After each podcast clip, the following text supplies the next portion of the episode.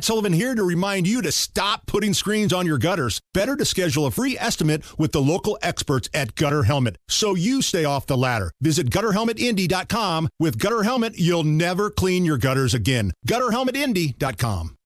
Guess who's back? You're listening to the Hammer and Nigel Show. Number three, right?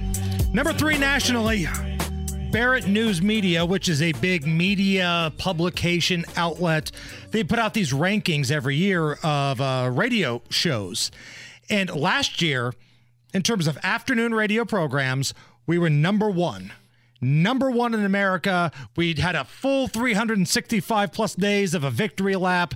This year, we fell a couple spots to number three. I think the way they, they vote is they've got a bunch of radio executives and program directors across the country that vote for these kinds of things, They have different categories. So Right. I wasn't expecting to get number one again, although, I mean, I don't know. I think we're better than some of those other guys I've never even heard of. Oh yeah, we're better than the two dirtbags ahead of us, but we're incredibly grateful that uh, Barrett News Media chose us to be on the podium. Right? Last year we cut down the nets, we held up a championship banner. I'll take it. We've got one hanging in the rafters. This year, third.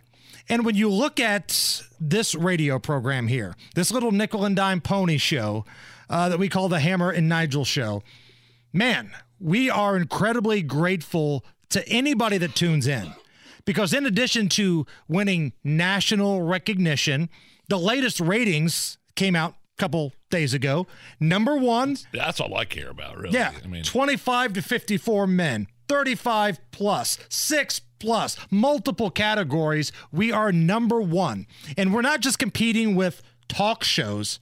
We're beating the brakes off of Q95. We're beating the brakes off of JJK. Those dirtbags over at B105. we are beating the hell out of these you people. mean, you mean our coworkers at B105? Yes. I said what I said, and I mean what I said.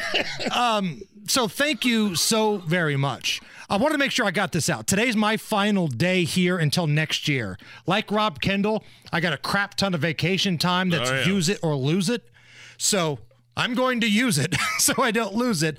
Uh, so today is my last day until January 2nd. Uh, that's a shame. I know you're going to have to actually do some work now. I know. So thank you very much to everybody that listens to this program every single day. Tell your friends. We are like a big fraternity, a big family, and uh, we couldn't do any of this stuff without you guys. You guys rock. Thank you so much.